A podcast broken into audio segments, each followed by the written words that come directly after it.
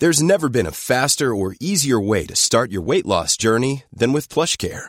PlushCare accepts most insurance plans and gives you online access to board-certified physicians who can prescribe FDA-approved weight loss medications like Wegovy and Zepbound for those who qualify. Take charge of your health and speak with a board-certified physician about a weight loss plan that's right for you.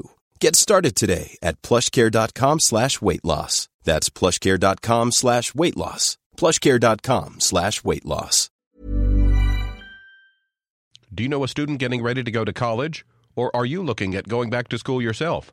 The Woodward Hines Education Foundation and the Get to College program help more Mississippians get to and through college to get certificates and degrees that lead to meaningful employment.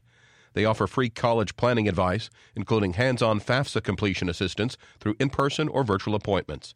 Visit gettocollege.org to learn more.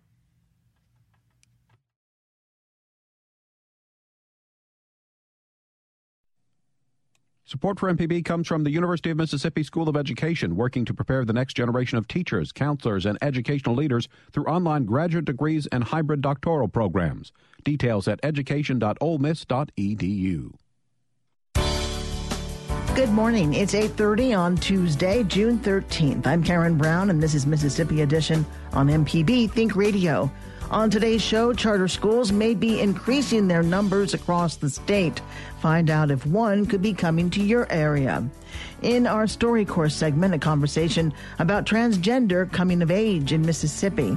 And Medicaid provides access to care for children across the state, but for how long? Medicaid eligibility is based on income in part, and this may reflect that there are more people of low incomes in a, in a state like Mississippi than many other states around the country. That's all coming up. This is Mississippi Edition on MPB Think Radio.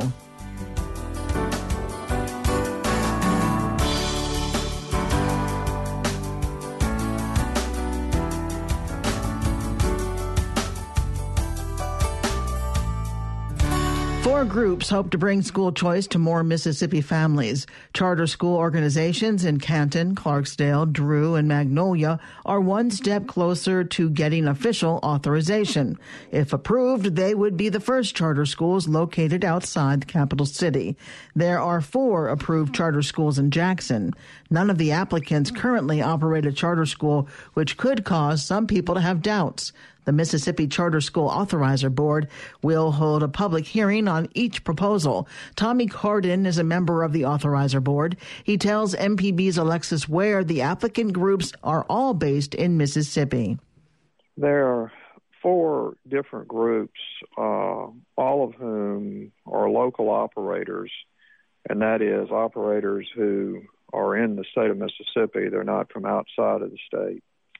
And they've advanced to the third stage of the process, uh, which means their application has has been deemed complete, and they're now ready to proceed forward to the final stage of the application process. And so, what is that final stage? Final stage consists of um, a review of their application, particularly with regard to the curriculum plan that they are proposing, um, the transportation, food services plan that they would be proposing, and um, other characteristics of the operation of the school.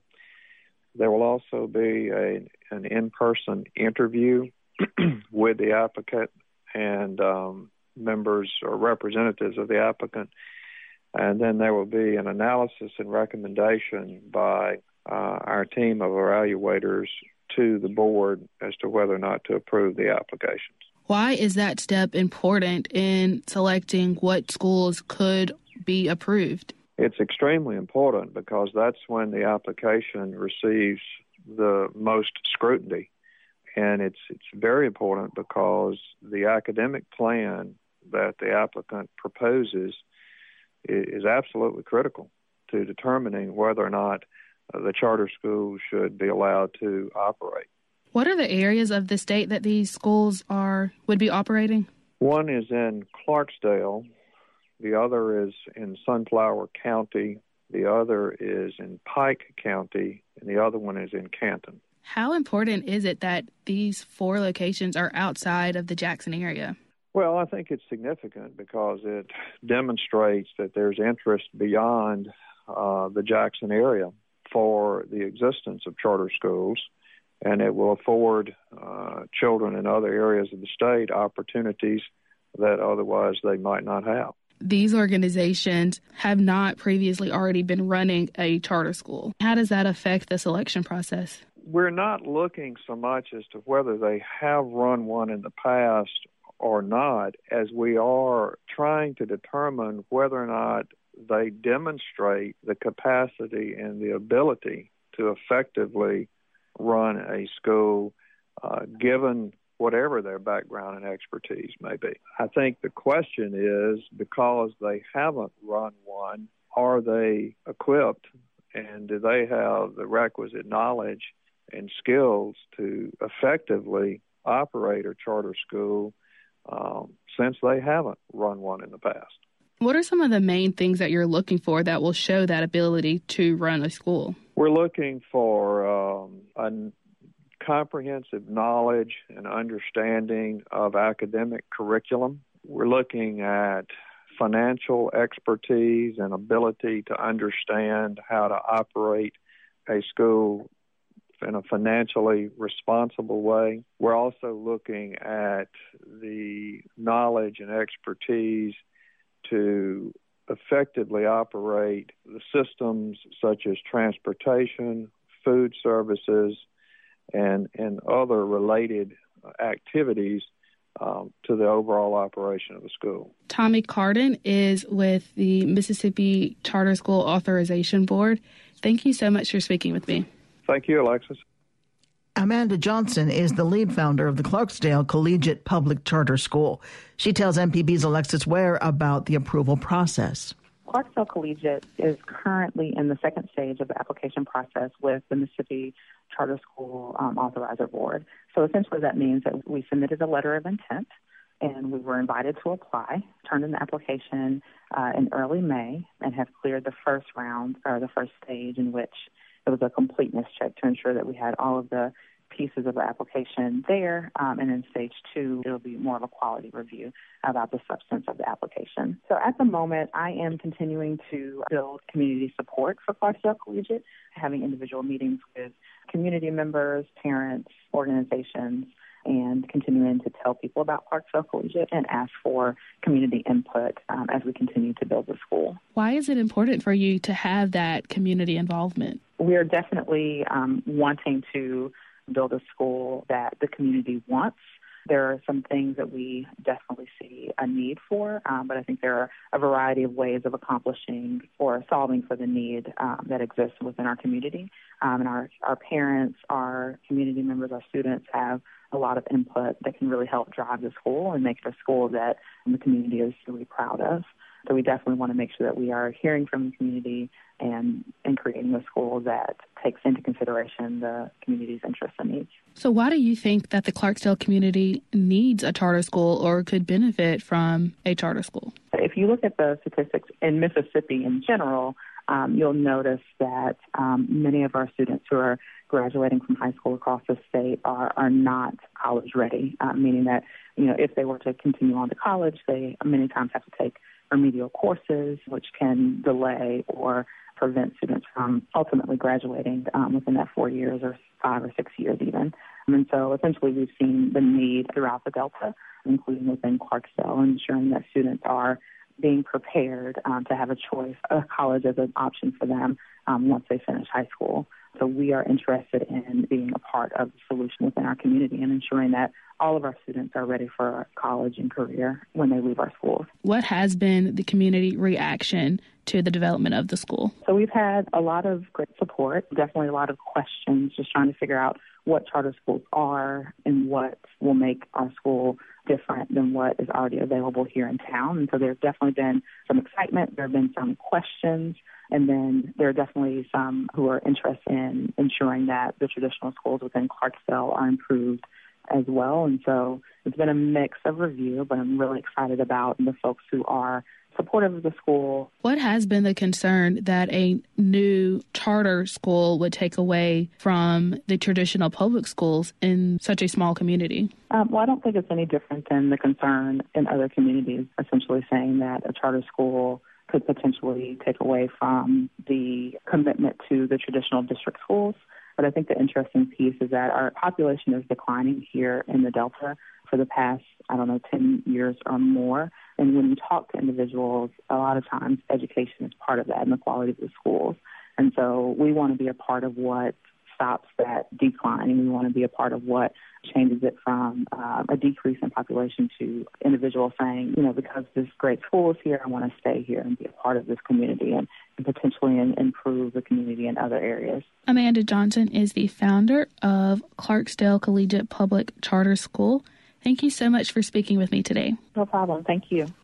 The final decision on whether any of the four proposed schools is approved will be in September. Coming up, the findings of a new report show more than half of Mississippi children now have access to health care through Medicaid. That's after our StoryCorps segment. This is Mississippi Edition on MPB Think Radio. Your home for the arts and music is MPB Music Radio. From classical to bluegrass and everything in between, MPB Music Radio has a sound for every ear. For information on where to find MPB Music Radio, visit mpbonline.org. Blossom Brown is a transgender Mississippian.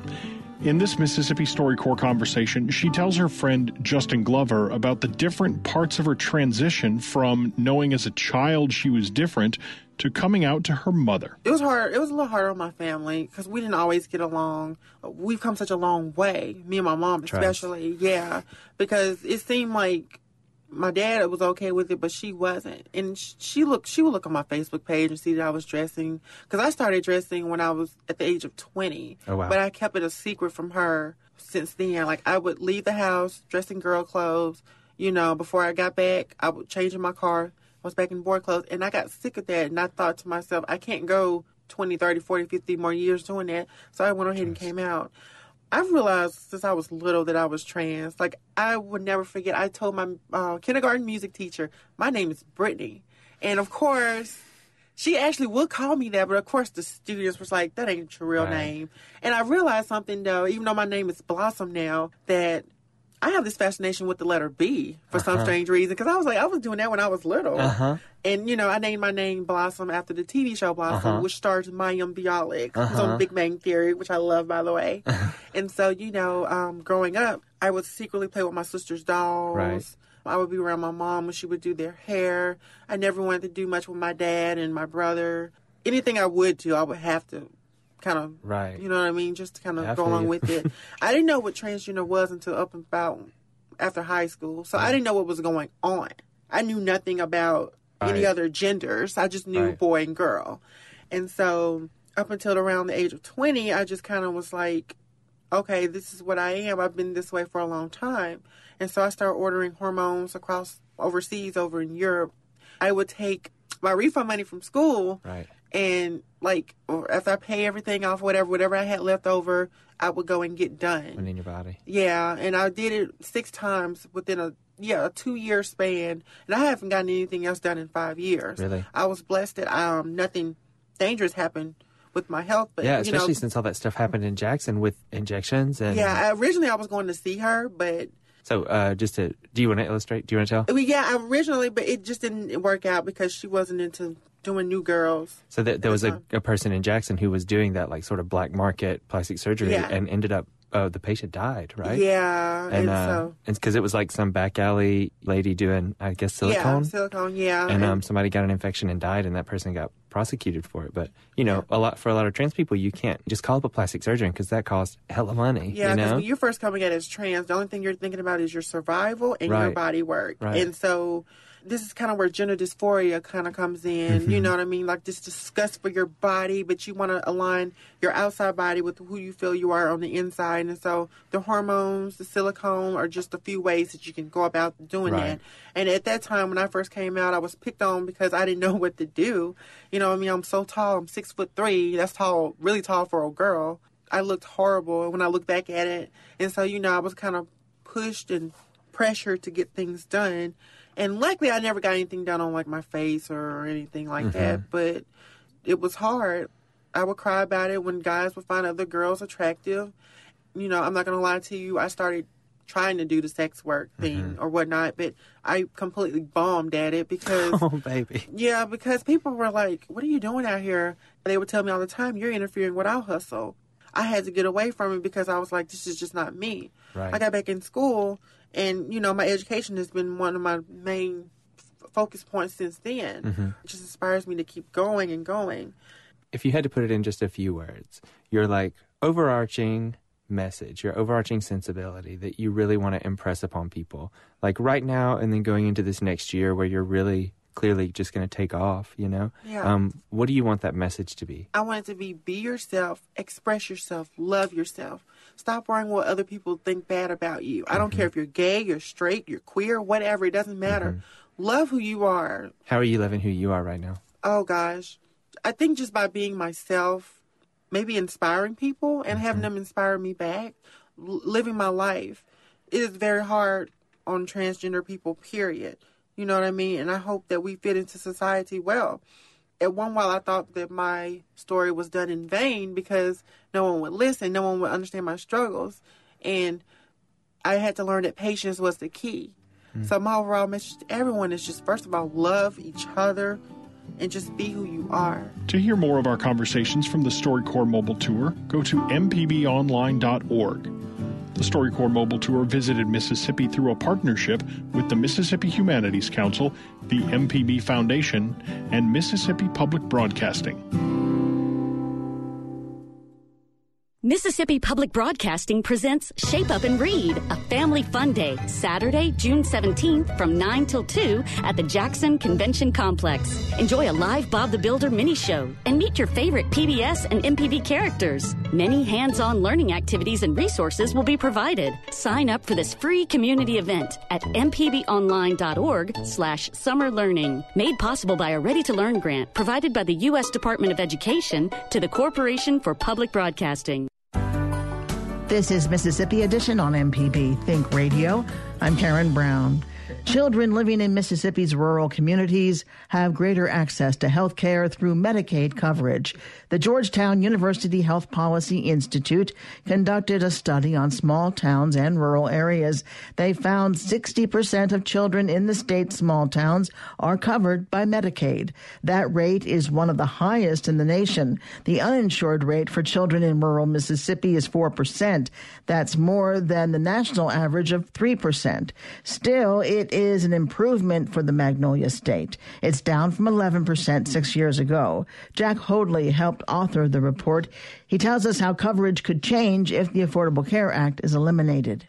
So the idea is we really wanted to take a look at the role that Medicaid and CHIP play in providing coverage for children and adults, but do a particular focus on small towns and rural areas across the country. So we provided uh, numbers on the, the role that Medicaid and CHIP play in every county around the country, but again with a particular focus on the small towns and rural areas. And what we found was that, you know, in a state like Mississippi, 60% of children in rural areas and small towns get their health coverage through Medicaid, and that's a that's one of the highest numbers in the country.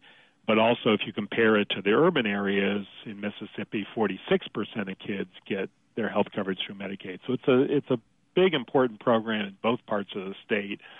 But not everybody may realize that it's actually more important in rural areas than small towns. Is the 60% of children on Medicaid, is that an increase over previous years? It is an increase from 50% back in 2008 2009. So the 60% figure is for 2014 and 15.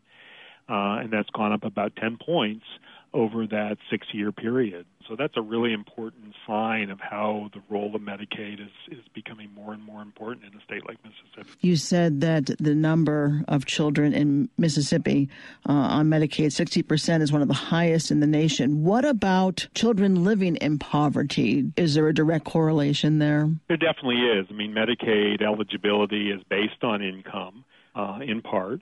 And so you know, this may reflect that there are more people of low incomes in a in a state like Mississippi than many other states around the country, and also it may be one of the factors that drives the difference between the rural and small town areas and the more urban areas. There may be more people at low incomes living in rural areas and, and small towns.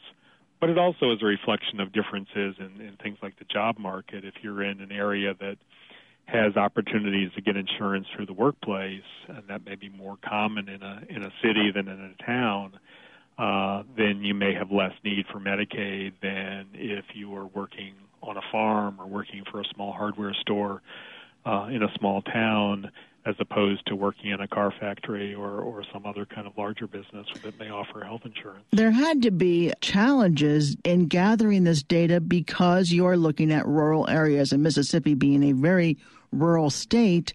I'm wondering if you have any idea how many poor families might be falling through the cracks that you couldn't identify as not being on Medicaid, although they would certainly qualify to be. We're using uh, federal census data as the basis for our analysis, but part of what you know your question really points to is that there may be people who are eligible for Medicaid who are not taking advantage of it because they just don't find out about it or they're concerned about it or they're not well educated about it. So, you know, one of the things that we also are able to show is that the rate of uninsured children in rural and small town Mississippi has gone down over that same time period from 11% of all children to 4% of all children in rural and small town areas. And so that's really a, a sign of great success. But even among that 4%, we don't know whether some of them may, in fact, be eligible for Medicaid coverage if we could just get the word out to them. For those states that expanded Medicaid, and Mississippi is not one of them, there was no Medicaid expansion in Mississippi. Did that uh, expansion in turn enroll more people in Medicaid? It did, and that's particularly among the adults. So you know, nationally we saw a cut in the uninsured rate in expansion states of 11 percentage points in small towns and rural areas in those states, uh, whereas the drop in non-expansion states was only six percent. So, you know, we've we've seen gains in insurance coverage in both kinds of states, but we've seen a greater difference in those expansion states. So even in Mississippi, we've seen the rate of uninsured adults in small towns and rural areas drop from 27% to 21%, and Medicaid coverage, this is again for adults, Medicaid coverage grow from 14 to 16%. But if Mississippi had chosen to accept the Medicaid expansion, we would see much stronger results based on what we've seen in other states. For the number of people who enrolled in the insurance exchange. Did that reduce the rolls of Medicaid? There's some trade off between Medicaid and the insurance exchanges. We did not sort of look at those specific trade offs in this report. There would certainly be some people who, given the opportunity to buy insurance through the exchange with a subsidy, would find themselves able to cover themselves through that kind of insurance rather than Medicaid, especially in a state like Mississippi that did not expand Medicaid. So those are trade offs that people are making. Do you know what the effects might be? I guess this is taking the data from your report with the possible elimination of the Affordable Care Act. So that's a real concern. If the Affordable Care Act were eliminated, it would actually change the Medicaid program in some really fundamental ways that would take a lot of money out of the Medicaid program. And one of the ways they would do that is to cap the money that's spent on Medicaid and send that capped amount, that reduced amount, to the states and say to a state like Mississippi, okay, you've got to figure out how to serve those families that are getting Medicaid coverage with a smaller budget. And Mississippi would have to make really important choices between simply taking people who currently get Medicaid coverage and saying, sorry, you're no longer on the Medicaid rolls or to try to say, well, we're going to try to keep everybody on, but we're going to do it by reducing what you get. So maybe we'll take away your drug coverage, but at least keep you with coverage for your hospital care. Those are the kinds of trade offs that a state like Mississippi and every other state around the country would do under the proposals that we're seeing in Washington to cap the amount of money that goes to the states. And this is going to be a real challenge for how to maintain a healthy program and a healthy community um, if that happens.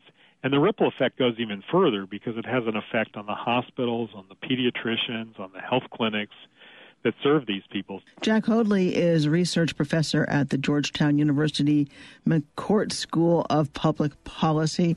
Thank you very much for giving us details of this report. Thank you for giving me the opportunity. And according to the report, access to health care in childhood improves long term health, educational, and economic outcomes.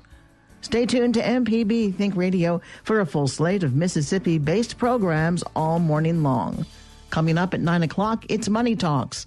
Then at 10 o'clock, it's In Legal Terms. And at 11 o'clock, stay tuned for Southern Remedy. Did you miss part of the show today? Find past episodes of this and other Think Radio programs online at mpbonline.org or by downloading the MPB Public Media app from the Apple or Google Play stores. I'm Karen Brown. Join us again tomorrow morning at 8:30 for the next Mississippi edition only on MPB Think Radio.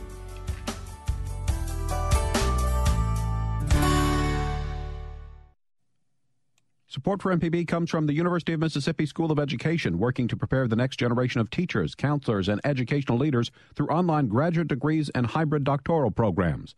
Details at education.olemiss.edu.